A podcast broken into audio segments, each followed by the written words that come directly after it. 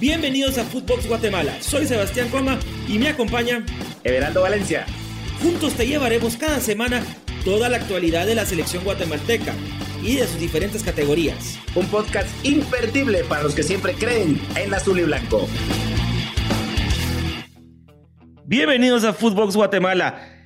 Entusiasmados sí, ilusionados también. Guatemala arrancó de buena forma esta Copa Oro Guatemala está con posibilidades de estar en la siguiente ronda. Lo más importante de todo, que está en nuestras manos. Y hoy vamos a analizar los primeros dos partidos de la selección nacional frente a Cuba y frente a Canadá. Y por supuesto, vamos a palpitar la previa frente al decisivo partido frente a la selección de Guadalupe, que viene siendo una sorpresa. No la veía como la selección más poderosa del grupo, pero hoy me atrevo a decirles que Guadalupe quizá es hasta más que esta Canadá con las bajas que ya conocemos. Pero para analizar esto y mucho más, me acompaña el señor Everaldo Valencia. Everaldo, ¿cómo está? ¿Qué tal su semana? ¿Qué tal vio la selección? ¿Ilusionado como yo? cree que me tal, estoy mi querido Sebas? Un gusto saludarlo. un poco con mis emociones.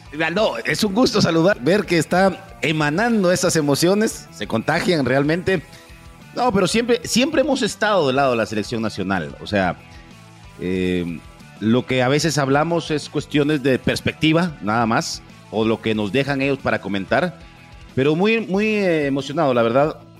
Contento de estar de nuevo en este podcast con usted y poder hablar de, nuestra selección que hoy tiene un aroma a enamoramiento, afición, selección. Como que encontró, encontró ese clic la selección con, eh, con eh, el, buen fútbol. Y creo que se encontraron ellos mismos y más que encontrarse, están dando de qué hablar y positivo, positivo. Eh, unos, unos partidos de la selección que sí nos dejaban un mal sabor porque no sabíamos por dónde íbamos a llegar al arco rival y ahora pues nos tiene emocionados. Eso sí, creo que el partido más importante del grupo se fue dando ahora como se fueron dando las cosas en el grupo. Guadalupe. Mm, decíamos el partido clave Cuba, el partido a vencer Canadá y ahora decimos el partido a vencer Guadalupe. O sea, increíble, increíble. Pero sí le digo, no es que tenga miedo, pero sí un poco de más de respeto a lo que fue Guadalupe en la anterior ocasión que nos enfrentamos y que también nos dejó un poquito mal sabor. No, el respeto sin duda. Y hablando del enamoramiento, quería arrancar con eso, porque una de las imágenes que le ha dado la vuelta, me atrevería a decirle que al mundo entero, porque sabemos lo que significa Luis Fernando Tena en el mundo del fútbol, sobre todo el fútbol mexicano, con su medalla de el himno nacional. exacto. Además, por todo lo conseguido, es que se ha viralizado la imagen de Luis Fernando Tena cantando el himno nacional en los dos partidos de Copa Oro. Y ya se le preguntó el por qué. Y, le, y él decía que se le enchina la piel cuando ve ese estadio lleno cantando el himno. Dice que no es algo que lo hace, eh, digamos, de forma predeterminada. Eh, digamos que él solo se, escucha el himno y le nace deja cantarlo, porque se lo fue aprendiendo con los demás partidos, que no es que lo piensa, sino que ve a la gente cantando, él se emociona y le salen o le fluyen, digamos, esas letras del himno. Así que también el técnico ha hecho esa comunión con la afición y creo que también es importante porque antes de esta Copa Oro, creo que muchos veíamos a Tena un poco, digamos, ajeno al país, no lo veíamos como una persona tan comunicativa, tanto con afición, a veces hasta dudábamos que con los jugadores también no había tanto feeling. Pero últimamente, yo creo que también estos torneos, como los de Copa Oro, sirven para eso, Heraldo, porque es tanto tiempo juntos, concentraciones largas, eh, muchas emociones, eh, muchas situaciones positivas y negativas que hacen que un técnico extranjero como Tena empiece a sentirse más guatemalteco, hace que los jugadores empiecen a conocerse un poquito más, hacen que los que llegaron a Copa Oro como Aaron Herrera y Nathaniel Méndez Line digan que están realmente impresionados con vivir lo que es estar en selección nacional en un país como Estados Unidos. Yo estuve justamente, viajé a ver el partido eh, frente a Cuba y, fue, una, cosa, una cosa loca. También tuve la oportunidad de estar en el Costa Rica-Panamá. Ese día del Costa Rica-Panamá jugó El Salvador frente a Martinica y Costa Rica contra Panamá después. El estadio estuvo más o menos al 50%. Al día siguiente jugaba Guatemala contra Cuba. El estadio a reventar y de puros chapines. Y la verdad, el ambiente y todo lo demás, cuando jugó Guatemala, y no lo digo por ser chapín, fue, fue distinto, fue muy emocionante. La gente cantaba todo el partido, coreaba los nombres, aplaudía y alentaba. Y, ahora entiendo, y quiero que usted me cuente un poquito antes de meternos de lleno en los partidos. Ya entiendo por qué le gusta tanto al jugador guatemalteco, al jugador de selección guatemalteca, jugar en Estados Unidos. De verdad, es impresionante lo que los quieren a ustedes los jugadores allá. Y es impresionante cómo los alientan, cantan el himno con lágrimas saliendo de los ojos, porque es lo que tienen más cerca a su país, muchos de ellos que no han podido volver después de 10, 15, 20 hasta 30 años. Mire, Sebas, qué bueno que lo vivió, porque ahora podemos hablar y, ahora ya entiende lo que uno siente cuando suena el himno, no solo en nuestro país, sino cuando eh, suena fuera de, nuestro, de nuestra patria, y ver ese clamor popular, y no estoy hablando de política, sino clamor popular del público, sin ningún, como le dijera yo, van porque realmente son chapines, les nace, van al estadio, cantan, viven, lloran, y uno a veces es un, un malagradecido como jugador, porque no, no sabe, no sabe lo que, lo que levanta eh, en el público con eh, correr 90 minutos, con estar metido ahí. Eh, voy paso a paso. Primero lo del técnico. Yo creo que a veces por desconocimiento hasta que está en nuestros lares, nos damos cuenta quién es el técnico, de dónde viene el técnico o de cómo viene el técnico. Porque lo que ha hecho Tena eh, eh, en su país es impresionante. O sea, él es un técnico muy exitoso. Sigue dándole una medalla olímpica a, México con jugadores hechos y derechos y que los formó.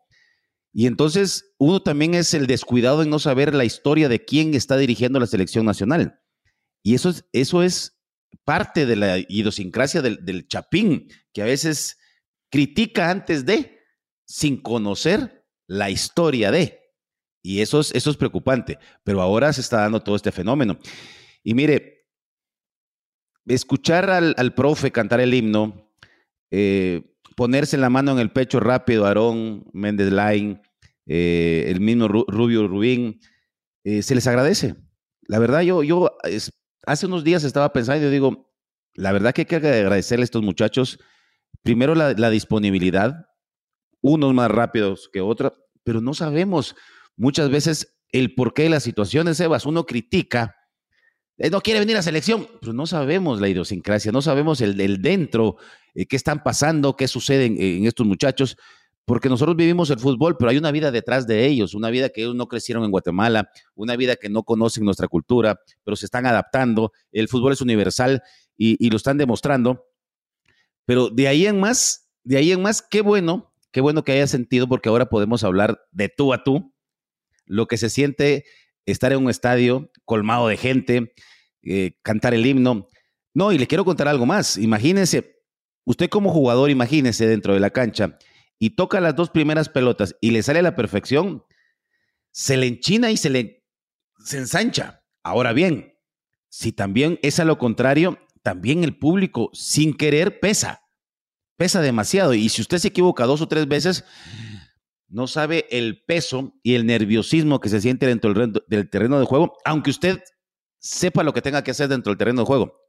Pero es, es impresionante. Y yo le digo, esta, esta copa ha sido, ha sido impresionante para Guatemala. No solo por lo que está haciendo, sino porque el público lo ha hecho tan especial. Y creo que es un éxito. Dejemos lo económico para la organización, pero creo que en lo, eh, eh, anímico perdón, y en lo emotivo para los jugadores es un complemento perfecto el que está teniendo la afición eh, chapina en Estados Unidos. No, sin duda. Yo le digo, veo que muchas veces dicen que, que FIFA necesita de México en los mundiales porque es la afición que más prende los estadios, que más llena los estadios.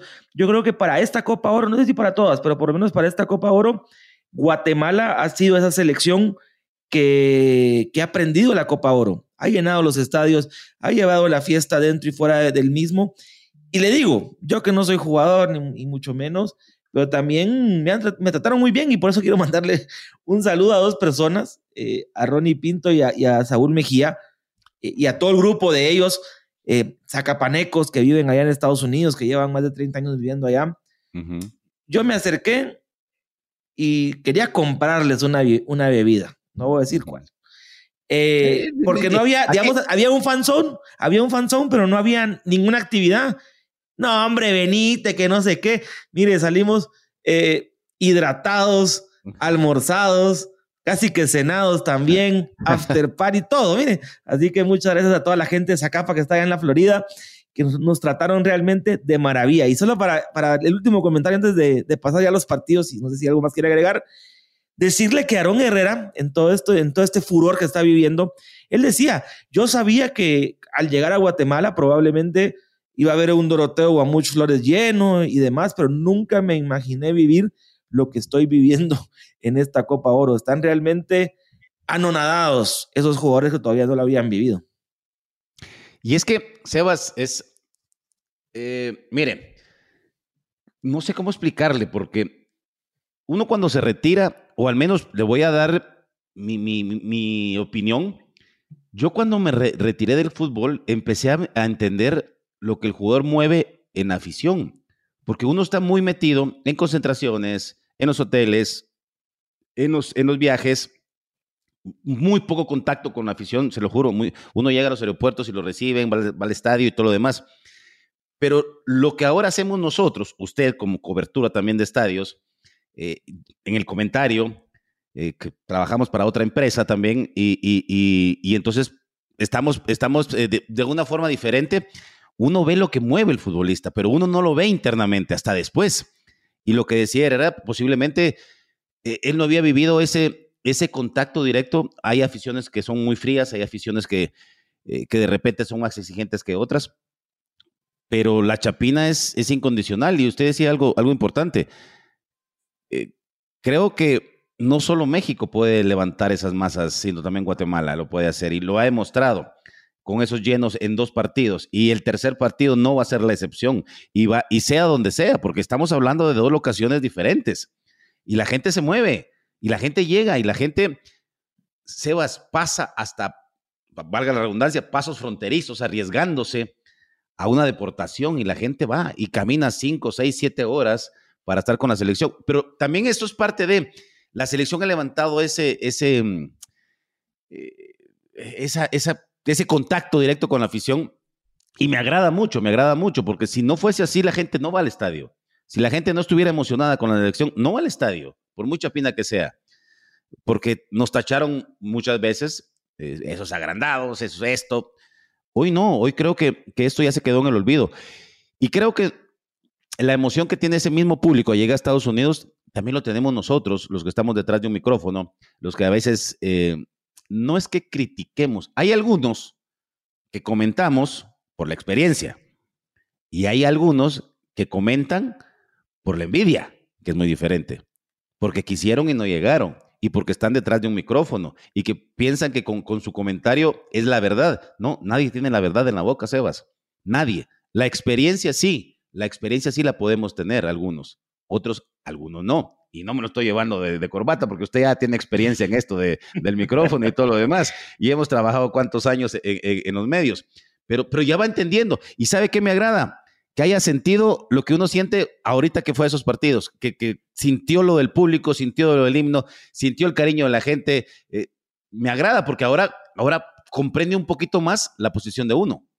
No, sin duda alguna. Y sabe qué, también lindo reto, porque cada partido que vamos jugando es un estadio cada vez más grande y lo seguimos llenando. Entonces ahora vamos a ir a, a Nueva Jersey a ver qué tal. Estoy seguro que se va a llenar el estadio, más por la expectativa que ha generado. Y hablando ya de lo último que usted dijo, nos vemos al partido y hablamos de algo importante. Y creo que es lo que hay también atraído tanto a la gente. Estamos compitiendo. Guatemala está compitiendo bien.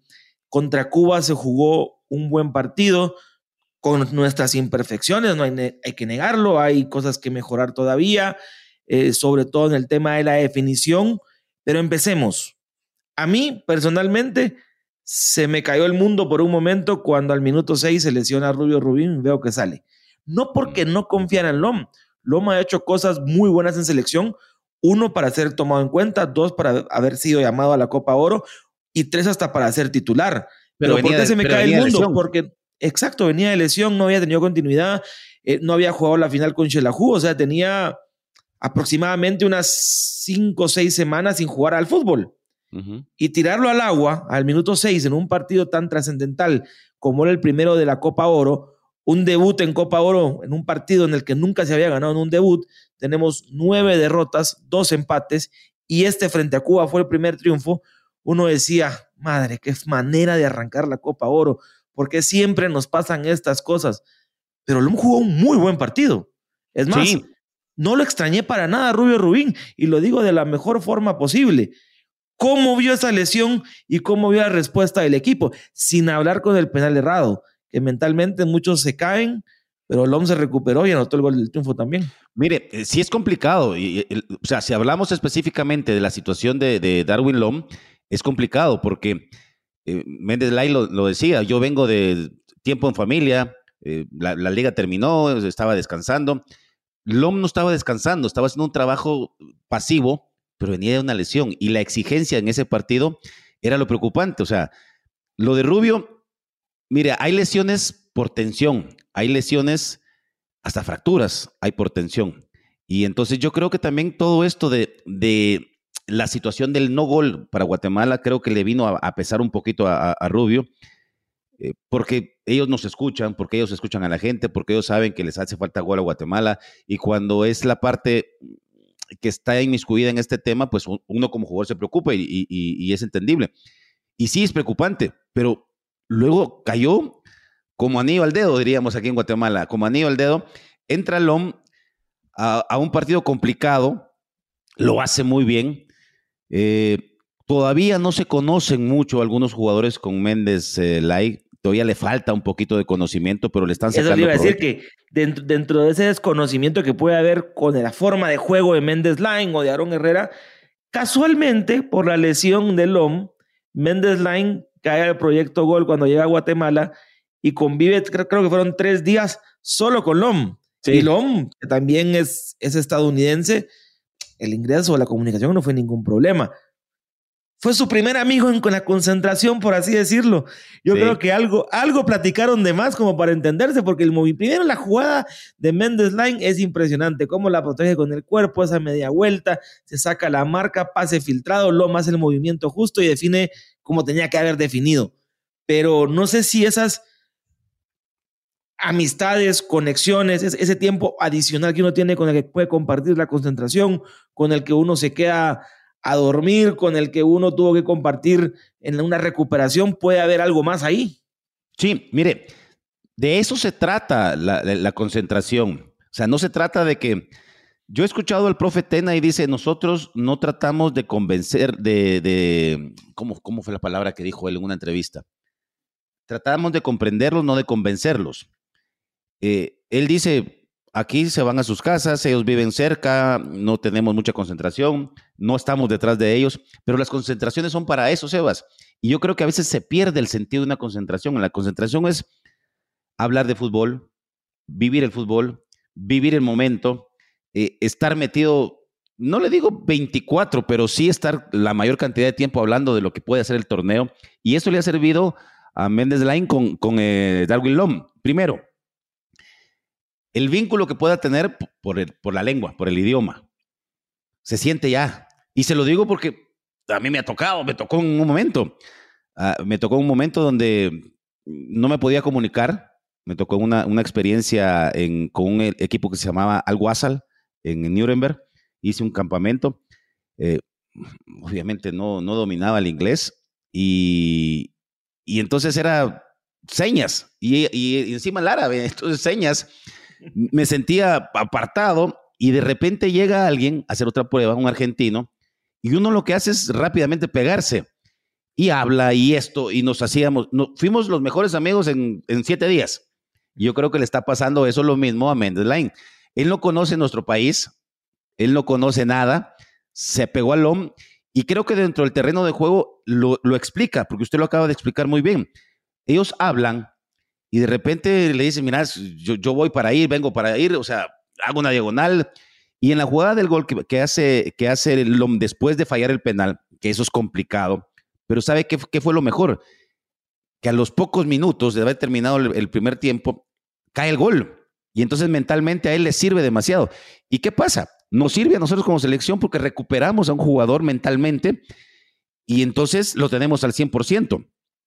Luego, hablando un poquito de lo que es el partido en sí, tal vez con Canadá se acomodó un poquito para contragolpear, pero es un equipo que también ah, maneja muy bien la pelota, la que se la quitó por momentos a Guatemala, no pudo Guatemala tener esa creación tan amplia que, que se esperaba, pero no desentonó en lo que quiero decir, o sea, no jugó mal. Y usted dijo algo importantísimo, que se llama competir, y estamos compitiendo con inteligencia. Y la inteligencia vale más que cualquier cosa, porque se está compitiendo. Si el rival es, en teoría, es el, es el más, eh, em, ¿cómo le dije yo? Eh, a vencer, darle esa oportunidad, acomodarse Guatemala y sorprender. Ahora bien, contra Guadalupe no, no, puede pasar eso, Sebas. A Guadalupe no. se le puede dar. Yo le iba a decir, ¿no, ¿no le quedó la sensación o no sintió que teníamos la obligación también porque ahorita viene un panorama, cuando nos metemos a Guadalupe vamos a profundizar, pero eh, que debimos y pudimos haber hecho más goles frente a Cuba, porque yo no sé si usted recuerda, pero muchas veces el bendito gol, la, la bendita diferencia de gol nos ha dejado fuera de cosas importantes. Entonces yo creo que ese 1-0 frente a Cuba es bueno porque es una victoria, son tres puntos, pero que esa diferencia de goles la tuvimos que haber encontrado ahí también. Dígamelo a mí si nos dejó diferencia de goles cuando fuimos a aquel famoso repechaje contra, contra Costa Rica, un 2 de, un 2 de, 2 de enero, eh, no me recuerdo el año, eh, por, un, por un gol contra ah, Barbados, puede ser en Shela.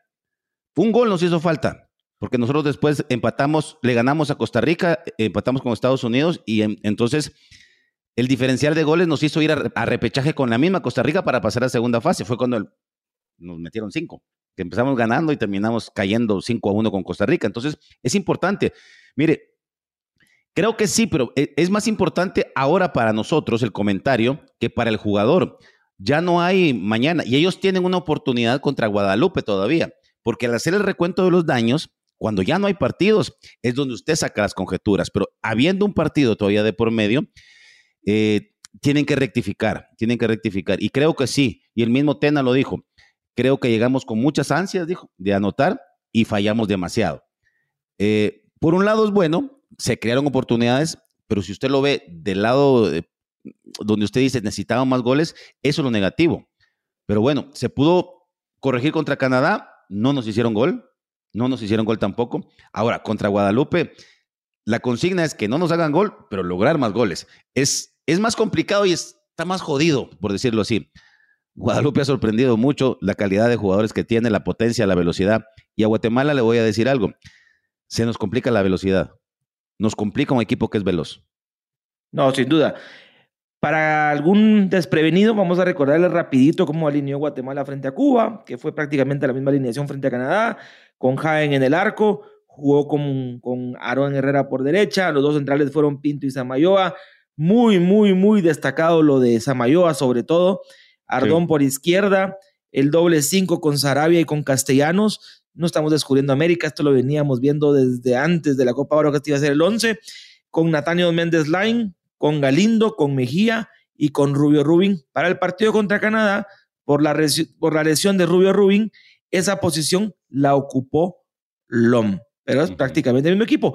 Y contra Canadá, yo vi, y no sé si también, también lo ve así, sigo viendo que progresión. Sigo viendo una Guatemala que sigue evolucionando partido a partido.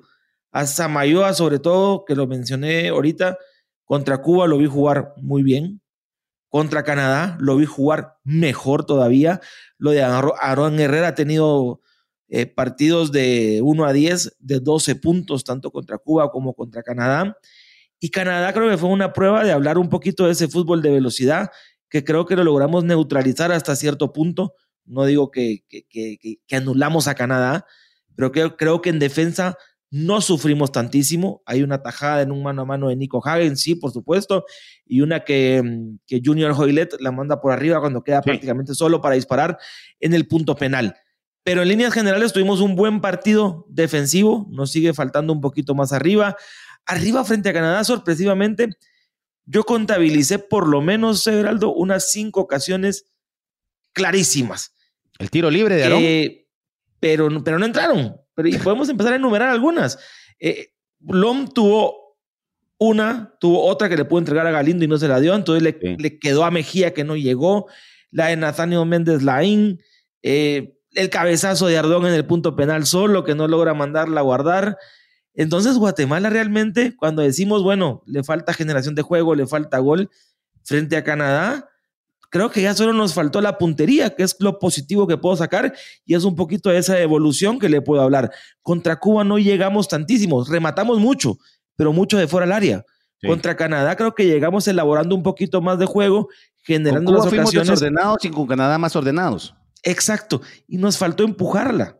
Lo ve así, cree que Guatemala llega, llega mejor, llegó, mejor dicho, al, mejor al partido de Canadá y que puede ser que con estos resultados y estos rendimientos, Guadalupe se nos puede llegar a acomodar bien, porque ya venimos de una selección débil, una selección rápida, y ya tenemos un poquito de los dos, porque Guadalupe destaca por dos cosas. Uno, la velocidad, el ataque, pero débil en defensa. Sí. Entonces ya, ya, ya fuimos mejorando las diferentes facetas de juego como para hacerle frente a Guadalupe. Hay, hay, hay cosas importantes que quiero resaltar también, Sebas. O sea, eh, las condiciones climáticas en ese partido contra Canadá, la humedad era terrible, el calor era agobiante. Bueno, no sé, usted estuvo ahí. Arrancamos el partido contra Canadá en Houston aproximadamente a 34 grados de temperatura ya de noche.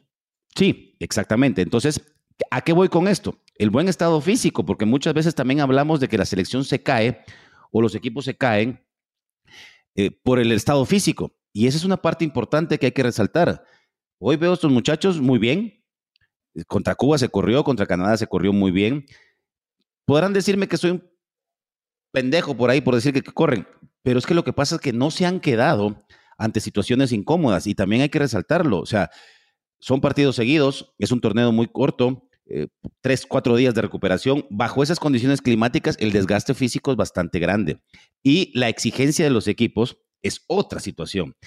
Entonces, ¿a qué voy con esto? Sí, usted dice, ah, tuvimos cinco o seis contra Canadá y no las aprovechamos, pero ¿sabe por qué no pesan? Porque no perdimos, porque realmente no nos hicieron gol. Es que, ¿sabe qué pasa? Uno dice no pesan porque lo platicamos en este podcast y decíamos, eh, o cualquiera, creo yo, acá en Guatemala firmaba una victoria frente a Cuba, no, importaba, no importando el marcador, y todos firmábamos un empate contra Cuba. Lo que pasa es que no esperábamos que Guadalupe pueda ser el hueso más duro de roer. Entonces ahí es donde decimos, madres, ese empate contra Canadá me sabe a poco, sobre todo porque lo pudimos haber ganado.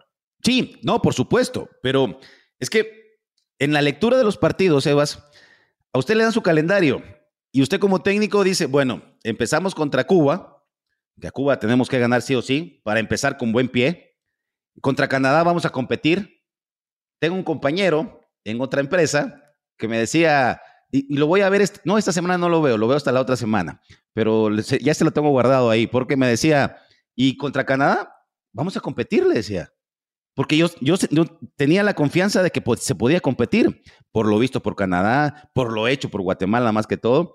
Y me decía, y ahora se lo tengo que restregar en la cara porque competimos contra, eh, contra Canadá. Es cierto, ahora, por el buen ejercicio que se hizo, usted mismo lo acaba de decir, dice, pudimos haber ganado, pudí. Exacto, el, el poder estuvo desde el principio del partido. El fallar esas situaciones vino a incrementar lo que usted está diciendo ahora. Pero crearle cinco o seis, eh, y no quiero sonar eh, conformista, pero crearle situaciones de juego a Canadá, cuando creo que la última victoria fue en el 2004. Eh, nos hemos enfrentado varias veces contra ellos, llevábamos los números negativos, pero estábamos en otro momento y se llegó mejor. Crearle esas cinco o seis oportunidades. Esto lo que viene es a sumar un poquito. Pónganle que se, se hicieron 70 minutos bien contra Cuba, se hicieron 45 bien contra, contra Canadá, y esto viene a sumar a lo que se puede hacer contra, contra Guadalupe, que ahora viene a ser el rival más complicado. ¿Por qué? Por lo que ha hecho Guadalupe. Porque en otros años, o sea, discúlpeme Sebas, pero en otros años no sabíamos de dónde quedaba Guadalupe, pues. Bueno, lo conocimos hace dos años cuando nos dejó fuera justamente en ronda preliminar. Ahí lo conocimos de verdad. Exactamente, exactamente. Y, y, entonces, pero ¿qué pasa? ¿Qué pasa? Usted, creo que hablábamos en un podcast anterior, son colonias, son colonias, las cuales, es más, creo que no están ni adscritas a FIFA, no juegan como por el área, em, porque son colonias eh, francesas. Para, le debo decir el término correcto. Es un territorio de ultramar francés. Ultramar. Es que el, territorio de ultramar no tiene dueño. ni, ni Aquaman, no, no, ni Aquaman visita. no pertenecen a FIFA, eso es un hecho, no pertenecen a FIFA, solo pertenecen a CONCACAF. Por eso es que Jocelyn Angloma, que hoy es el técnico de Guadalupe, Exacto. y que jugó con la selección de Francia, también jugó con la selección de Guadalupe. Al no estar Guadalupe inscrita con FIFA, él pudo jugar con Francia y luego a los 40, 41 años jugó una Copa Oro en el 2007 con Guadalupe. Como para que la gente vaya entendiendo el cómo funciona esto, Guadalupe solo pertenece a CONCACAF, solo juega los torneos CONCACAF y no puede jugar ningún torneo FIFA. Exactamente. Pero, ¿qué pasa, Sebas? O sea, uno a veces es tan peyorativo para, para, para describir un fútbol caribeño que ha crecido, que, que, por ejemplo, hereda hijos, tal vez no nacidos, pero por ser colonias, eh, y al nivel que se juega en, en, otros países, por ejemplo, usted dice 40 años de Anglomá, sí, pero al nivel que jugó le alcanzaba y le sobraba para jugar en nuestra liga. Y nos complicó y nos, nos puede complicar. Esa selección de Jocelyn Anglomá con Jocelyn Angloma como jugador, dejó fuera de una fase de grupos a la selección de Honduras, por ejemplo. Sí, mire, y no me gusta, y no me gusta, no me gusta ver lo que hace el de enfrente, no me gusta, nunca he sido así porque lo que me interesa es mi selección, realmente, eh, por todos los años que estuve con la camisola, por lo bueno, lo malo, lo que pude y lo que dejé de hacer, pero mire los de enfrente, caían contra Qatar 1-0 y, se, se armó la de San Quintín. Porque ahora ya Lozano ya no es el mago. Pero ya no, es ya, no, es ni la medicina ni la cura ahora. Es una panacea. es una panacea. Y entonces, eso es lo que, eso es lo que debemos de, evitar nosotros. Que nuestro fútbol sea, o sea, que, por ejemplo, los, y los buenos o malos resultados que no sean una panacea, o sea, la panacea es que es, una, es una medicina que lo cura todo y eso no existe. Eso no existe. Y hoy estoy hablando de una selección que, me, emociona, pero el emocionarme tampoco me voy a desbordar en tantos elogios. Lo que sí les, les, reconozco que es diferente, pero el día de mañana pueden hacer un mal partido contra Guadalupe o pierdan, tampoco me voy a desbordar en, eh, en crítica, porque no soy así, pero sí voy a tener que entender por qué se perdió. Creo que no estamos para perder ese partido pero las posibilidades son 50-50. Lo que deje de hacer usted, lo puede aprovechar el rival. O lo que deje de hacer el rival, usted lo tiene que aprovechar. Y eso es donde yo me quiero enfocar. Usted dijo algo importante. En defensa no, no está tan bien parada la selección de Guadalupe, pero es ahí donde nuestra materia ha costado, ha costado. Y entonces, si jugamos muy atrás, como por momentos jugamos contra Canadá, nos va a costar llegar al arco.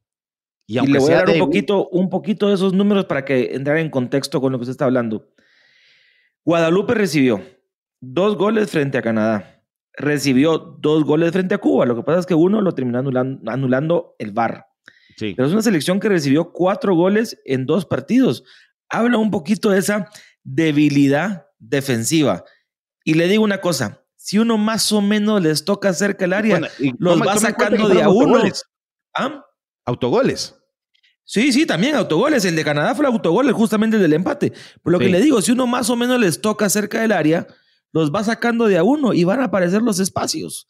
Porque son muy desordenados a la hora de marcar, no mantienen las líneas. Entonces son cosas que Guatemala tiene que saber aprovechar y cosas que ha podido seguramente analizar el técnico y los jugadores en los últimos dos partidos de Guadalupe. Y le tengo un dato más. A ver. ¿Cuál es la única selección que no ha recibido goles en la Copa Oro? Guatemala. Por supuesto, habla de esas virtudes defensivas que estamos hablando. Entonces, estamos jugando contra el mejor equipo ofensivamente del grupo y nosotros somos el mejor equipo defensivamente del torneo. Vamos, se van a medir dos potencias cada uno con sus virtudes. ¿Y sabe quién, quién, quién va a salir perdiendo? El que se equivoque más. por supuesto. El que se equivoque, porque la, la virtud, la virtud, por ejemplo, Guatemala se defiende muy bien. Ha hecho, yo creo que Guatemala ha logrado hacer muy buenas sociedades. Esa sociedad entre eh, Pinto y Samayoa, que hoy está dando resultados, que no siempre fue así, no siempre fue así. Eh, pasaron por malos momentos tanto Pinto como, como Samayoa, pero hay que reconocerles que están jugando a un nivel bastante bueno. El corazón del medio campo con Coca Castellanos. Antes de pasar a la siguiente línea, ¿cambiaría algo la defensa para este partido frente a Guadalupe? ¿Cambiaría alguno de los actores de esa línea de cuatro? o al propio Hagen, que para mí Hagen ha tenido un torneo destacado, ya con contrato en la primera división de Israel. Eh, ¿Cambiaría algo esa línea? No, no los cambiaría, no los cambiaría. ¿Por qué? Porque han hecho un buen torneo, han hecho una fase preliminar, que es lo más importante para llegar a este torneo. Y el conocerse y hacer las sociedades es importante. O sea, el señor de la defensa, eh, por el lado derecho, es Aarón Herrera. Los dos centrales, tanto Pinto como Samayoa, se han complementado. Ardón ha entendido muy bien su papel. Pero el corazón también importante de la selección es esa dupla entre Sarabia, que está pasando un buen momento, Coca Castellanos, y lo de Galindo. Que Galindo en selección es otro Galindo. Es otro Galindo. En los equipos que ha estado, no sé, la, posición tal vez no le ha. En el último que fue Cobán, tal vez la posición no, no le ayudaba, pero ahora sí nos ayuda como selección. No es la posición, Everaldo, es la camiseta. Hay jugadores que se motivan todavía más portando las camisetas de la selección nacional. Es lo mismo con Rodrigo Sarabia. Rodrigo Sarabia, yo no digo que sea mm, un jugador deficiente en su club, es, un, es más, es un jugador fundamental en comunicaciones, fue un jugador fundamental para la conquista del título de CONCACAF con su club, pero con selección vemos a un Rodrigo Sarabia casi siempre superlativo. Lo mismo con Galindo. Son jugadores con selección son mejores siempre. Mire, yo no, no, no me voy por los colores, nunca me he ido por los colores, pero sí me voy por las funciones. Y de ese cuenta le estamos hablando del corazón de nuestra selección. Por ejemplo, lo de Hagen, yo no lo toco. O sea, Hagen está, está jugando bien. A mí que se puede equivocar, que nos puedan hacer gol. O sea, no lo voy a, no lo voy a cambiar. Le voy a dar continuidad. Un arquero necesita esa continuidad. Él venía de su equipo de no tener participación y viene a selección y viene a sacar pecho y lo hace bien. Ha hecho, hizo, creo que dos partidos importantes em, en la fase de preparación, porque después estuvo Freddy Pérez, después estuvo Ricardo, que tampoco lo hicieron mal, y eso ya me deja tranquilo, porque el recambio está garantizado en el arco por el momento que están pasando estos, estos arqueros. Y después, ¿cuántos años llevan jugando Pinto, Samayoa, Sarabia, que es el tridente, porque es el equipo de comunicaciones? Eh, se tienen que comprender. Coca se adaptó muy bien, Galindo pasó por los cremas igual, pero igual se comprenden muy bien. Y no quiero meter colores porque estamos hablando de nuestra selección, pero solo quiero darle a entender que el tiempo de entrenamiento y el tiempo de conocerse da frutos en selección. A veces cuesta cuando uno llega de los demás equipos y conocer al compañero, aunque uno lo vea todos los fines de semana, aunque se platique después de los partidos, pero no lo conoce, sus movimientos, aunque se lo juro, el técnico diga, mire, la táctica es esta y esta. El conocer al compañero es vital y yo creo que esta selección, eso es lo que, lo que, lo que tiene. Se están conociendo muy bien, están sacando mejor provecho. Por ejemplo, hoy les estamos tirando rosas, pero no les estamos tirando rosas por, porque sí, porque así lo, lo, lo, están haciendo. No, porque lo merecen. Es que acá cuando uno dice, no, que antes, antes pegaban y ahora aplauden, no es de aquí antes se pega y ahora se aplaude. cuando se hacen bien las cosas se aplauden, cuando se hacen mal Tampoco es que se pega, se hace una crítica constructiva, pero hoy están haciendo bien las cosas. ¿Qué sí, por eso le digo. Vamos a decir, hay que decir el día de mañana, el día de mañana, por ejemplo, nos va mal contra Guadalupe y no vamos a despotricar, o al menos en lo personal, no me gusta hablar en plural, en lo, personal, no voy a despotricar, voy a decir por qué se perdió. Y no me voy a retractar de las palabras que dije previo al partido, porque previo al partido ellos hicieron muchos méritos y hay que reconocerlo. O sea, están haciendo un esfuerzo grande. ¿Nos emocionamos? Pues sí, nos emocionamos con la selección porque estamos ávidos de triunfos. Recuérdese, ¿hace cuánto no pasamos a siguiente fase en Copa de Oro? ¿Hace cuánto no, solo, Solo con la sensación de saber que estamos compitiendo y ya me voy tranquilo porque yo sintonizo el partido con la esperanza de ganar. Antes era a ver cuánto recibimos. Ahora es, vamos que vamos a ganar. Ya hablo de la defensa, ya hablo del medio campo. No me haría ninguna modificación por lo que entiendo, por todo lo que me estuvo diciendo. Le hago una pregunta antes de pasar al 9, porque el 9 va a ser un tema de discusión. ¿No siente que se inclina mucho la cancha para la derecha? Teniendo a Méndez Lang ahí, a Aaron Herrera, ¿no siente que mucho, mucho de ese juego pasa por ahí? Que a Galindo a veces lo sacamos de posición por ir a buscar esas asociaciones al sector de la derecha. Al final la, cancha inclinada a la derecha, Mejía muchas veces solo. Y a veces es bueno porque algún pelotazo cruzado le ha llegado para hacer el mano a mano. Pero esto lo ve como algo positivo, como algo negativo. Tenemos que balancear un poco los ataques por izquierda como por derecha. Usted como jugador lo veo, dice, si tenemos lo mejor por derecha, sacarle el mayor provecho posible. Esto es, es delicado eh, el equilibrio dentro de la estrategia es muy importante. O sea, no solo recargar, porque muchas veces se recarga el juego por algún lado. Y si los equipos o las selecciones aprenden a leer ese movimiento y nos tapan, el equilibrio por el lado izquierdo, si no existe, nos volvemos una selección inoperante o un equipo inoperante. ¿Por qué? Porque no está el equilibrio. En el fútbol se juega por un lado y se define por el otro. Normalmente es lo que se dice. Y así se hace. Pero yo creo que sí se debe de equilibrar más el juego. Lo que pasa es que Aarón tiene muy buen pie para jugar, eh, Méndez Line tiene mucha capacidad y entonces se pondera al lado derecho. Eso no quiere decir que el lado izquierdo lo tengamos vacío. El problema es que del lado izquierdo, Ardón no pasa, no pasa como Aarón Herrera. Es muy poco. No, porque ahí la orden es Aarón Herrera, pasa cuantas veces querrás, Ardón quédate para proteger ese espacio. Exactamente. Pero ¿qué pasa? Entonces se deja muy solo a Cuilapa. Y Cuilapa a veces lo que tiene es que lleva mucho la pelota, pero a veces es comprensible porque se encuentra solo. Si existiese más cerca de alguien, o que Galindo, que es el que se tiene que pivotear para los dos lados, tanto cuando va al ataque por derecha como por izquierda, tiene que estar en la jugada para ayudarlo. Y en este caso, el 9, que ya vamos a hablar, tiene que pivotear mucho. El problema es que con el lado, el lado derecho se entienden, entonces saben para dónde correr. Con el lado izquierdo estamos todavía como que conociendo hacia dónde. Está muy desprotegido. Yo creo que sí se tiene que equilibrar un poco más por el lado de Cuilapa, porque Cuilapa es un buen jugador. Eh, a veces abusa, a veces, de la pelota, pero también es comprensible porque se encuentra solo. Se encuentra solo. Entonces tiene que llevar la pelota hasta que alguien le llegue. Del otro lado hay más sociedades. Pero para mí sí se debe de equilibrar más el ataque, Sebas. No, yo comparto con usted. Eh, sacar petróleo de lo que podamos por derecha pero no dejar tan solo a Cuilapa, porque como le decía, cuando Cuilapa hace contacto con la pelota muchas veces por un pelotazo cruzado y le toca el mano a mano siempre, siempre el mano a mano. Entonces, tener esas variantes, tener esas variantes puede ser positivo para la selección. Todo esto seguramente ya lo detectó y lo sabe Tena, seguramente lo están practicando en la semana. Y pasamos a la posición de nueve. La pregunta del millón. A ver. ¿Juega Lom? ¿Juega Rubio Rubín? Lo de Rubio Rubín, al final de cuentas, según el parte médico de selección, terminó siendo solo una contractura. Pudo haber estado frente a Canadá, se prefirió no arriesgar. Y de lo que nos dijeron, contra Guadalupe estaría al 100%. Entonces, en principio, con lo que se dijo en la previa del partido frente a Guadalupe y frente a Canadá, contra Guadalupe estaría disponible al 100 y ya sería cuestión del técnico decidir si prefiere jugar con Lom o con Rubio. Everaldo Valencia en este momento, usted se llama Luis Fernando Tena, ¿juega con Lom o juega con Rubio? Lom. Con Darwin Lom. ¿Por qué?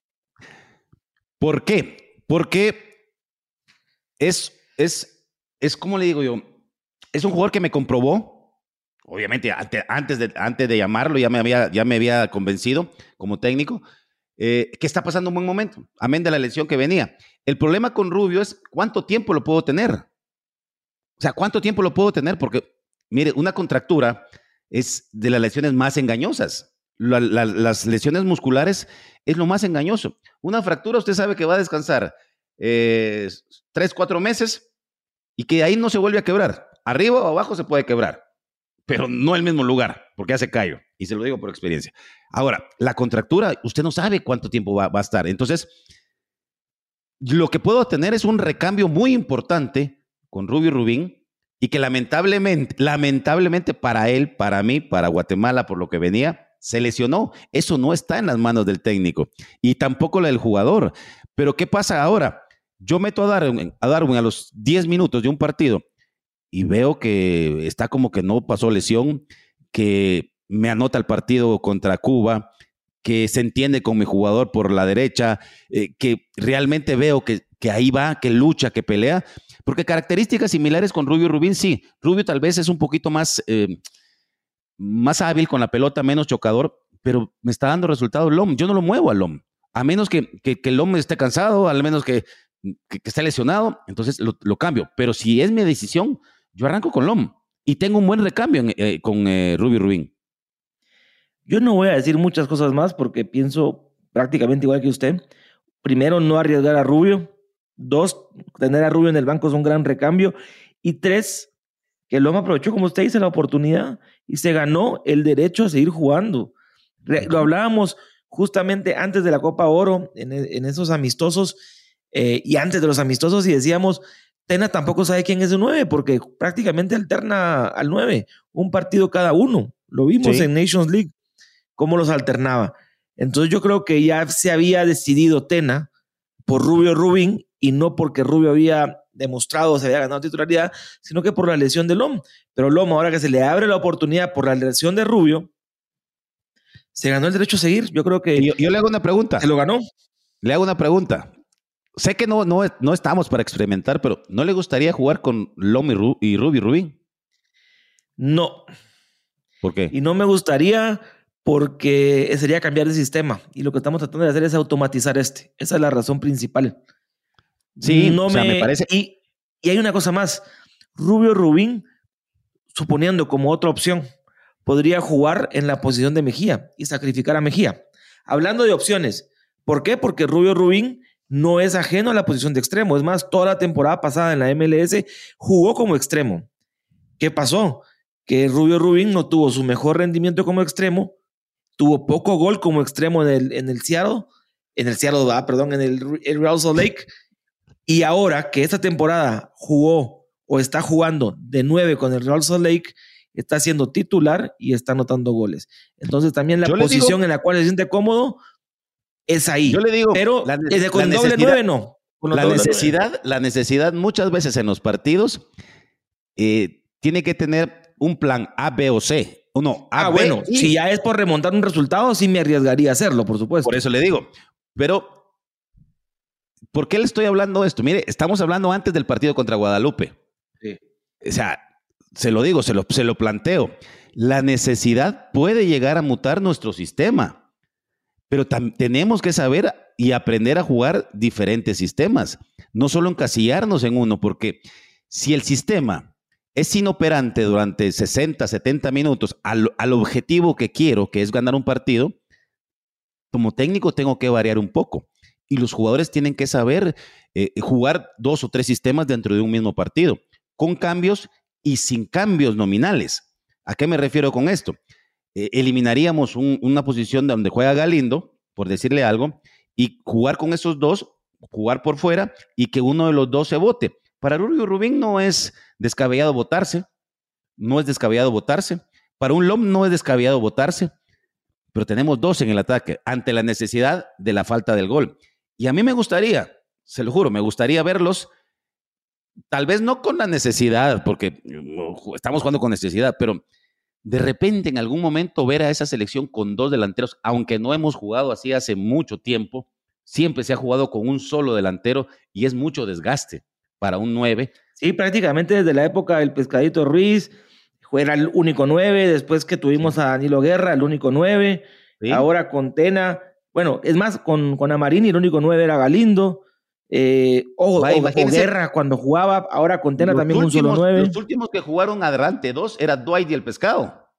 Sí, es cierto. Son los últimos, y, y, y se jugaba por las bandas igual, o sea, Hemos tenido nuestra idea de jugar por las bandas, por las características de algunos jugadores que, que, que se pasaron por selección eh, y que hoy están pasando un buen momento también, pero también cómo se utiliza el 9. Con menos desgaste, le digo yo, prefiero un 9 con menos desgaste, porque eh, jugar solo uno arriba es complicado, correr a dos centrales, esto, posicionarse, estar bien. Dos, pueden ser que se estorben por las características, pero le digo, piense bien lo que le dije ahorita de esos dos. Posiblemente No, ante una tomamos nota y en el próximo podcast lo discutimos, a ver si lo hizo y a ver si salió, por supuesto. Por supusto, porque O la necesidad. Tiene, tiene una cara ahí de con una gran sonrisa, como que tiene información privilegiada, no lo sé. No sé si lo quiere decir. Mire, ya me soltaron la sopa y van con dos nueves. No se sabe, no se sabe, Sebas, no se sabe, no se sabe, pero lo importante es eso, uno, no sé, uno va percibiendo ciertas cosas, Sebas, con la experiencia, a veces eh, va percibiendo algunos, algunos aromas futbolísticos y, a veces el temor, muchas veces, muchas veces, y se lo hablo al ámbito nacional, hacen cambios por necesidad, no por convicción. Y la necesidad a veces les da la respuesta a algunos, algunos técnicos. Y, y- le, y le pongo el caso, le pongo el caso rapidito. Hay técnicos que no ponen jóvenes porque son resultadistas, porque su, puesto depende de esto. Tiene que venir una regla de decir hay que jugar tantos minutos con los jóvenes para que los pongan. O sea, yo entiendo que en selección no vamos a experimentar, porque a- a selección llegan jugadores ya hechos, que, que- que deben saber cómo jugar, qué sistema, hablarles, eh, lo teórico práctico es importante, porque eso le facilita al técnico el tiempo que no los tiene para entrenar.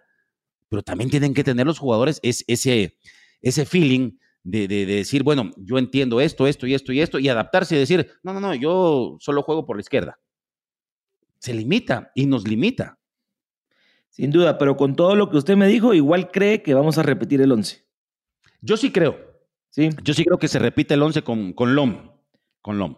Bueno, entonces Guatemala, en la previa justamente del partido frente a Guadalupe, jugaría con Hagen en el arco, como viene jugando, con Sí. Aarón, con Pinto, Samayo, Ardón, el doble 5 con Sarabia y con Castellanos, sin sorpresas en el medio campo, por supuesto, con Méndez Line, con Galindo, con Mejía y con Darwin Lom. Repetiría como el 9 de la selección. Y esto me da pie para ya lo ultimito de selección antes, y después pasamos rapidito un poquito a juegos de centroamericanos y del Caribe, solo para ver la actualidad. Pero ¿qué necesita Guatemala? ¿Qué escenarios se le presentan? Ganando, clasificamos, sin importar nada. Ganándole a Guadalupe, estamos en la siguiente ronda, clasificamos hasta primero de grupo, con esa victoria. Empatando, clasificamos si Canadá pierde o empata. Perdiendo, clasificamos solo si Canadá pierde. ¿Por qué en el empate digo que clasificamos si Canadá pierde o empata? Porque si Canadá gana, empataríamos en todos los rubros. Entonces pasamos a los goles. Y Canadá ha hecho más goles que nosotros. Entonces prácticamente por Ni- eso... Ni, ni duelo directo porque empatamos. Exacto, no hay duelo directo, nos, salte- nos salteamos el duelo directo y vamos directo a goles a favor. Después de los goles a favor son los goles en contra. Entonces ellos tienen más goles a favor. Por eso yo, en- dentro de mis apuntes, para mí el empatar es una clasificación solo si Canadá pierde o empata. Porque Canadá ganando, el rubro que le da la clasificación o que lo posiciona arriba nuestro, lo tienen a favor, que son los goles a favor. Entonces, así está el panorama. Prácticamente, Beraldo, nos sirve solo el gane. Sí, por supuesto. Mire, ¿cómo, cómo es esto? Porque ¿cuál fue o cuál viene siendo ahora el partido más importante para Guatemala? No es el primero, es, es el último. Es, es- y es el, el el inesperado, porque uno decía, Canadá, si logramos un resultado positivo con Canadá, estamos adentro. Pero no esperábamos ver hasta Guadalupe. Yo creo que Guadalupe Es que ese es el problema. es la sorpresita de esta Copa Oro junto con Martinica, que Martinica o algún dolor de cabeza le dio a El Salvador y también a Panamá y a ver si no deja a Costa Rica fuera también. Hijos, Costa Rica está, está pasando un mal momento. Pero eh, el, el partido más importante siempre es el siguiente. Siempre. Siempre es el siguiente. ¿Cómo se vino haciendo este partido tan importante? Porque ahora estamos hablando de que Guatemala ha hecho bien las cosas. Pues que Guadalupe realmente sorprendió desde un inicio y vino a complicar el panorama que se tenía dentro del papel para nuestra selección guatemalteca. Porque todos hablábamos una victoria contra Cuba, presupuestar, porque hay que decirlo así, presupuestar una derrota con Canadá y una victoria contra Guadalupe. Eso era.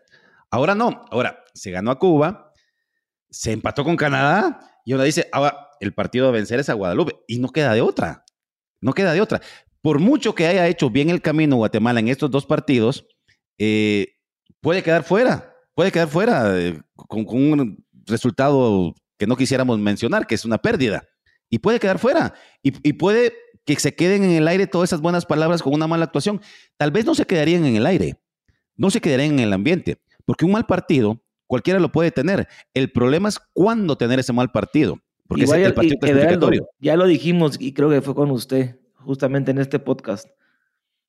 Si esto nos sirve como un aprendizaje y quedamos ¿Sí? fuera de Copa Oro y vamos al Mundial, bienvenido sea. Por supuesto, por supuesto, Sebas. Mire, el, el, el, hacer un buen torneo nos iba a dar una buena perspectiva de, de, eliminatoria, pero no podíamos estar pensando en la eliminatoria sin jugar lo que es Copa de Oro, sin jugar esos cuatro partidos que tuvimos de clase A, sin jugar una fase previa donde se, ya se pasó a una liga diferente. Entonces, no hay que confundir las cosas, hay que ir el día a día. Hay que ir el día a día, por supuesto. Y sabe, y sabe qué cosa que es importante también. ¿Sí? Hay un periodista, hay un periodista panameño, eh, le dicen Chepe Bomba. Uh -huh. eh, más ahora, no, no, es que le quiera dar tanta relevancia a sus palabras, pero más ahora que los panameños están con el pecho inflado, que lo ganan todo, que compiten por los títulos, decía eh, Chepe Bomba, hay que tener mucho ojo, mucho ojo con Guatemala en las eliminatorias ya, ya estamos apareciendo en el radar de los demás, están viendo ¿Sí? rendimientos, están viendo competitividad y a Guatemala se está ganando un respeto, porque antes nos faltaban el respeto todos, ahora ya nos ven con otros ojos, ahora ya nos están viendo con otros ojos. Sí, por supuesto, eh, pero eso se va ganando, Sebas, por eso, por eso le digo, hay que ir paso a paso. ¿Cómo entra uno en el radar de, de la gente? Jugando bien, haciendo bien las cosas. Ojo, que, ojo con lo que le voy a decir. El ganar es importante, por supuesto, pero la forma de hacer las cosas es lo más importante. Porque si usted empieza a hacer las cosas de mejor forma, diga. No, no, quería decir que estoy de acuerdo con usted, pero hoy creo que hay que ganar, hay que sacar los puntos y poco a poco ir corrigiendo para que después se juegue bonito es que sacando a puntos. A eso quería llegar, a eso quería llegar, que la forma ahora ya nos, nos convenció a, a algunos. Ahora falta ganar. Y el partido más importante para terminar de hacer ese, esa ecuación perfecta o ese match en un torneo es ganarle a Guadalupe. Puede ser, y ojo, puede ser que juguemos mal, pero que ganemos. ¿Importa? Sí, porque se pasa, pero preocuparía, porque no alcanzaría para el siguiente partido. ¿Me explico? Sí. Tendría que, tendría que venir haciendo lo mismo que hace la selección guatemalteca, repuntando por áreas, si ya atrás estamos bien parados, si por ejemplo han hecho buenas actuaciones Hagen, eh, ha hecho buenas actuaciones en la, la, parte defensiva, los medios han trabajado de una forma, ahora tocan los goles, ahora toca, toca ganar, toca ganar, esa es la palabra, toca ganar. Si usted me pregunta en este momento, lo más importante yo le digo ganar, ganar, eso da la, la, la confianza de pasar a una siguiente ronda, de dar pasos gigantes. Si usted me dice cómo ganamos, eso lo podemos platicar después del partido. Pero mientras tanto, yo quiero ganar. Para, para, ir cerrando el tema selección y digamos rapidito, Juegos Centroamericanos y del Caribe, eh, Guatemala, en caso de lograr la clasificación, jugaría con el primero o segundo del grupo A, depende de nuestra posición. Ese primero o segundo del grupo A es Estados Unidos o Jamaica. Estados Unidos quedó primera de grupo, Jamaica segunda de grupo. Dos rivales muy complicados, las dos selecciones más goleadoras de esta Copa Oro en esta fase de grupos. Así que no está nada fácil, pero avanzar a cuartos de final es importante para Guatemala. Sería, creo yo, lograr el objetivo. A partir de cuartos de final, lo demás es ganancia. Sebas, es que si usted se va a poner a pensar que no lo está haciendo, simplemente lo está diciendo, ¿quién nos tocaría? Si usted te va a poner a pensar, y si pasamos nos toca fulano, mejor no pasemos. ¿Cómo va a ser eso? Esto hay que pasar y ahí darnos en la madre y ver si también ganamos ese partido, hombre. Ya en la mula se agarra uno, así dicen. Ya en la mula montado se tiene que agarrar. Pero, pero hay que montarse, hay que montarse. hay que montarse. Y entonces, no importa, o sea, los torneos son así, Sebas. O sea, usted tiene que ir quemando etapas. Y, o sea, y, y, se va a ir encontrando, si usted va quemando etapas, se va a ir encontrando con selecciones o con equipos que están haciendo bien las cosas y, va a ser mejor para usted. Va a ser un mejor encuentro, va a ser una mejor estrategia, va a ser un, ah, un mejor perfil para, para decir, le gané a fulano y hay que buscarlo. Porque imagínense, qué, qué rico sería llegar a la final jugando dos partidos. No, hay que jugar varios partidos. Aparte está lindo medirse con los más fuertes porque eso van a ser, por lo menos Jamaica, un rival directo en busca de la clasificación al próximo Mundial. Juegos centroamericanos en el Caribe. Le voy a pintar el panorama al público y me deja ahí sus comentarios, Everaldo, de cómo lo vio. Guatemala masculino. Ganó el primer partido contra Costa Rica un gol por cero. Se perdió frente a Honduras dos goles a uno. Había que ganarle sí o sí a Jamaica para asegurar la clasificación. Se terminó empatando con Jamaica uno a uno. Y luego por el resultado de Honduras y Costa Rica terminamos quedando fuera por diferencia de goles. Creo que el partido complicado fue esa derrota frente a Honduras y no tanto la derrota frente a Honduras, sino que nos hayan expulsado a Diego Santis, a Kenderson Navarro y a Kevin Ramírez. Pero ahora también vi una selección, perdón. Ahora le hago la pregunta. Sí. Fueron absurdas esas expulsiones. No, sin duda, eso, eso le iba a decir, o sea, eh, aquí se ve un poquito esa esa falta de madurez. Es una selección, por supuesto, joven, es una selección sub-23. Creo que el partido, como le decía, por eso no, no quedamos fuera por haber perdido con Honduras. Quedamos fuera por habernos comportado como nos comportamos, perdiendo a tres jugadores claves en esta selección. Y ya contra Jamaica llegamos mermados. No se logró ganar a la selección que le habían ganado prácticamente todos. Aparte, aparte usted dijo algo, son jóvenes, sí, pero ya muchos tienen minutos en la Liga Nacional. La mayoría. Muchos, ya muchos hasta caminan como que les robaron las papayas de los brazos, o sea, muy alzaditos. Entonces hay que ponerles la tarima bien puesta, porque sí, sí le digo, yo percibí algo. Bueno, hicimos una actividad con otra empresa, se recuerda, eh, previo a unos entrenamientos antes de la salida hacia los Juegos, hacia la Copa Oro y hacia los Juegos Centroamericanos. Y vi a muchos que andaban caminando en las nubes. O sea, ¿cómo le digo yo? ¿Agrandados? Sí. Los vi muy agrandados. Y parte de eso, hay dos expulsados de los que les estoy hablando. Y hay dos, por ejemplo, los goles contra, contra quién fue contra Honduras. No se puede cometer ese tipo de, errores por, por ser tan sobrado. O sea, el arquero, discúlpeme, pero el arquero es nuestra primera seguridad. Y si él empieza cometiendo errores, madres, o sea, nos va a costar el partido. Y nos costó. Correcto, sí. Un error precisamente de Kenderson Navarra en salida que ahí nos termina vacunando Honduras y ahí empieza la remontada también. Yo tenía un técnico, tenía un técnico y uno cuando se pone a analizar dice qué razón tenía. O sea, sí, tenemos delimitado nuestro terreno de juego y a veces lo más sencillo es sacarla al, saque de banda. No necesariamente hay que volverla a jugar. Exacto. Ahí se, se tiene que alejar el peligro, no provocar el peligro. Y si las líneas están para eso, la trabo ahí, la trabo allá. Lo que pasa es que nos trabaron, nos trabaron un gol. Sí. ¿Y qué pasa con eso? No, no, no, nos dejó fuera. Pero lo positivo que podemos sacar es que esta selección también compitió. Eso es lo positivo que podemos sacar. Buenas noticias para comunicaciones porque Anderson Ortiz fue el goleador de la selección nacional. Y también hoy, por lo menos en fase de grupos, es uno de los tres goleadores del torneo eh, a nivel masculino. La sorpresa con las mujeres. Las mujeres realmente dejando la bandera de Guatemala muy en alto. Creo que teníamos más dudas de la clasificación con la selección femenina que con la masculina. Pero no sé, sí. no sé usted, o sea, obviamente sí, sí, porque está metido en todo esto. ¿Cuánta falta hacía Ana Lucía Martínez en la selección? Muchísima. jugando en Italia decía que no era importante. Por Dios santo. No, y lo, terminó demostrando porque en el primer partido, y si quieres repasamos rapidito, ganó el primer partido de Guatemala 3 a 1 a la selección de Haití. Tres goles de Ana Lucía Martínez. Sí. Y luego le ganamos a la selección de Costa Rica. Dos goles a uno. Una asistencia de Ana Lucía Martínez. O sea, estuvo participó, o sea, o participó de cuatro de los cinco goles de la selección nacional. habla de lo importante que es para ella. En ese partido también marcaron eh, Monterroso y la Joya Álvarez, Sí. que son las delanteras. Entonces las delanteras están on fire, como dirían, anotando, certeras de cara al gol. La- las bueno queremos para- para la, la- la selección mayor, para la de hombres.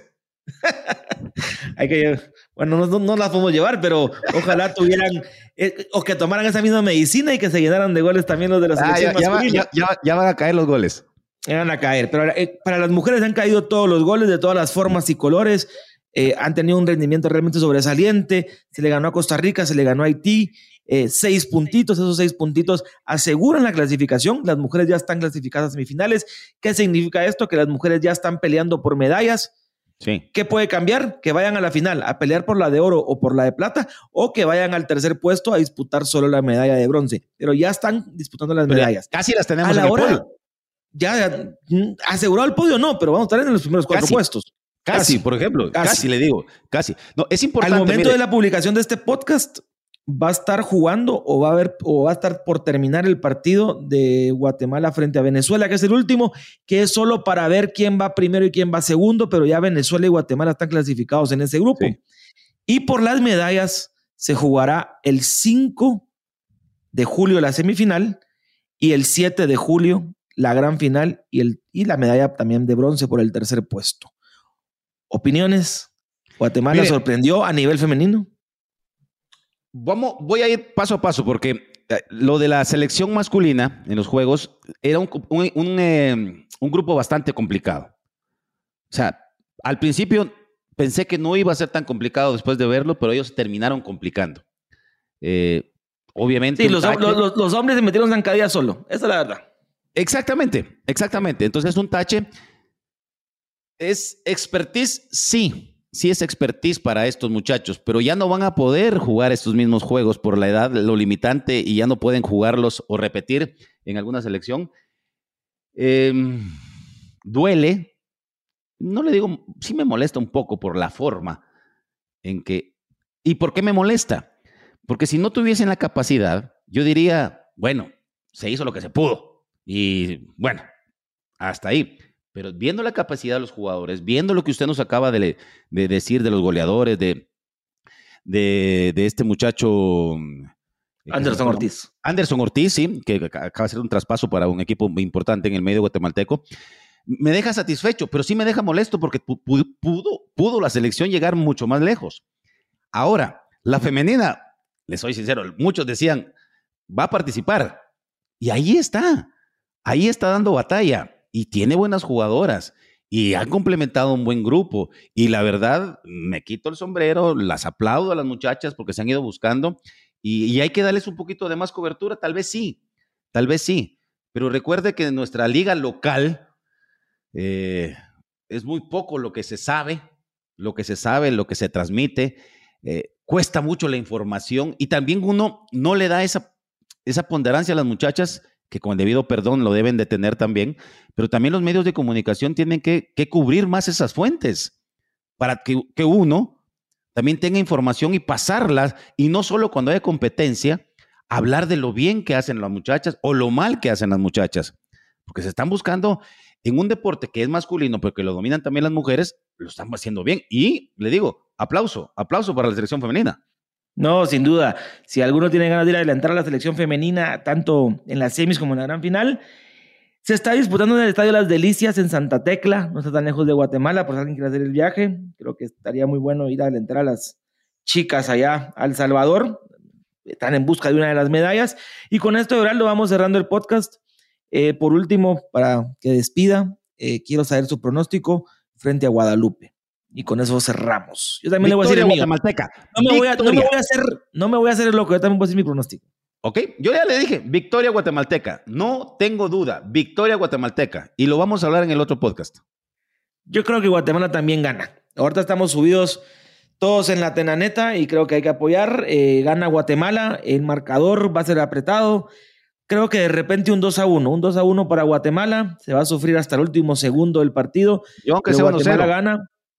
¿Usted qué? Yo aunque sea 1-0, pero que ganemos. No, no, por supuesto, que el resultado que sea, si es 4-3 no importa, 5-0 o lo que sea, pero ganar. Yo creo que Guatemala gana frente a Guadalupe y creo que Guatemala se clasifica a la siguiente ronda de la Copa Oro. Buen arranque para Guatemala, primera vez que ganan su debut, eh, única selección sin recibir goles hasta este momento. Y una Guadalupe que nos tenemos que vengar de la eliminación en ronda preliminar hace dos años. Y lo decía Jocelyn Anglomá, Guatemala es una selección seria, conozco poco de ellos pero son favoritos. Y yo creo que Guatemala tiene que ser el favorito de esta llave y tiene que ganar esta llave también. Pues por lo que ha venido haciendo, por cómo nos ha venido gustando a muchos, a algunos tal vez no, pero yo creo que la mayoría sí, eh, sería catastrófico, catastrófico, pero no se acabaría el mundo si Guatemala no pasa. Ojo, ojo con lo que voy a decir no se acabaría el mundo. Y tampoco voy a revertir mis palabras y, lo que hablé bien de la selección por un partido. El problema es que a veces los partidos, un mal partido, como le digo, en el momento menos indicado, nos puede joder. Pero históricamente no, no nos puede eh, afectar. Al contrario, se tiene que hacer bien las cosas. Puede dejar un mal sabor, por supuesto, pero tenemos a las puertas lo más importante, sin demeritar la importancia que tiene la Copa de Oro, que es una, una, una chance de ir a ese famoso trimundial, porque es en tres países, es en Estados Unidos, en Canadá y, México, y se abre la posibilidad por ser tres anfitriones, anfitriones, mejor, mejor dicho, se abre la posibilidad, pero para que se abra esa posibilidad, estamos hablando de que hoy estamos emocionados por el buen funcionamiento de la selección y ojalá siga así. Y ojalá se sumen más jugadores a la selección y ojalá tenga, tenga complicaciones a la hora de hacer el 11 y ojalá tengamos no solo 23, 38, 45 como es la, la, lista de buena voluntad, sino se tenga a todos aquellos que participan, y que son elegibles a selección, que también tengan esa oportunidad. Pero eso lo va a dictaminar también el buen nivel de nuestra liga. Ojo, nuestra selección es el reflejo de nuestra liga. Y si nuestra liga está patas arriba, no queramos que nuestra selección sea lo mejor. Hay que mejorar internamente. Everaldo, gracias por su tiempo. Esto fue un poquito de la Copa Oro, de la participación de la selección nacional en la Copa Oro, un poquito también de la previa frente al trascendental duelo contra la selección de Guadalupe. Y no me queda nada más que decir que vamos Guate. Hay que ganarle a Guadalupe, hay que estar en los cuartos de final y que se agarre Estados Unidos o Jamaica. No importa cuál sea el rival. Así que. Quien venga. quien venga. Quien venga. Pero nos reencontramos en el próximo podcast. Esto fue Footbox Guatemala. Vamos, Guate.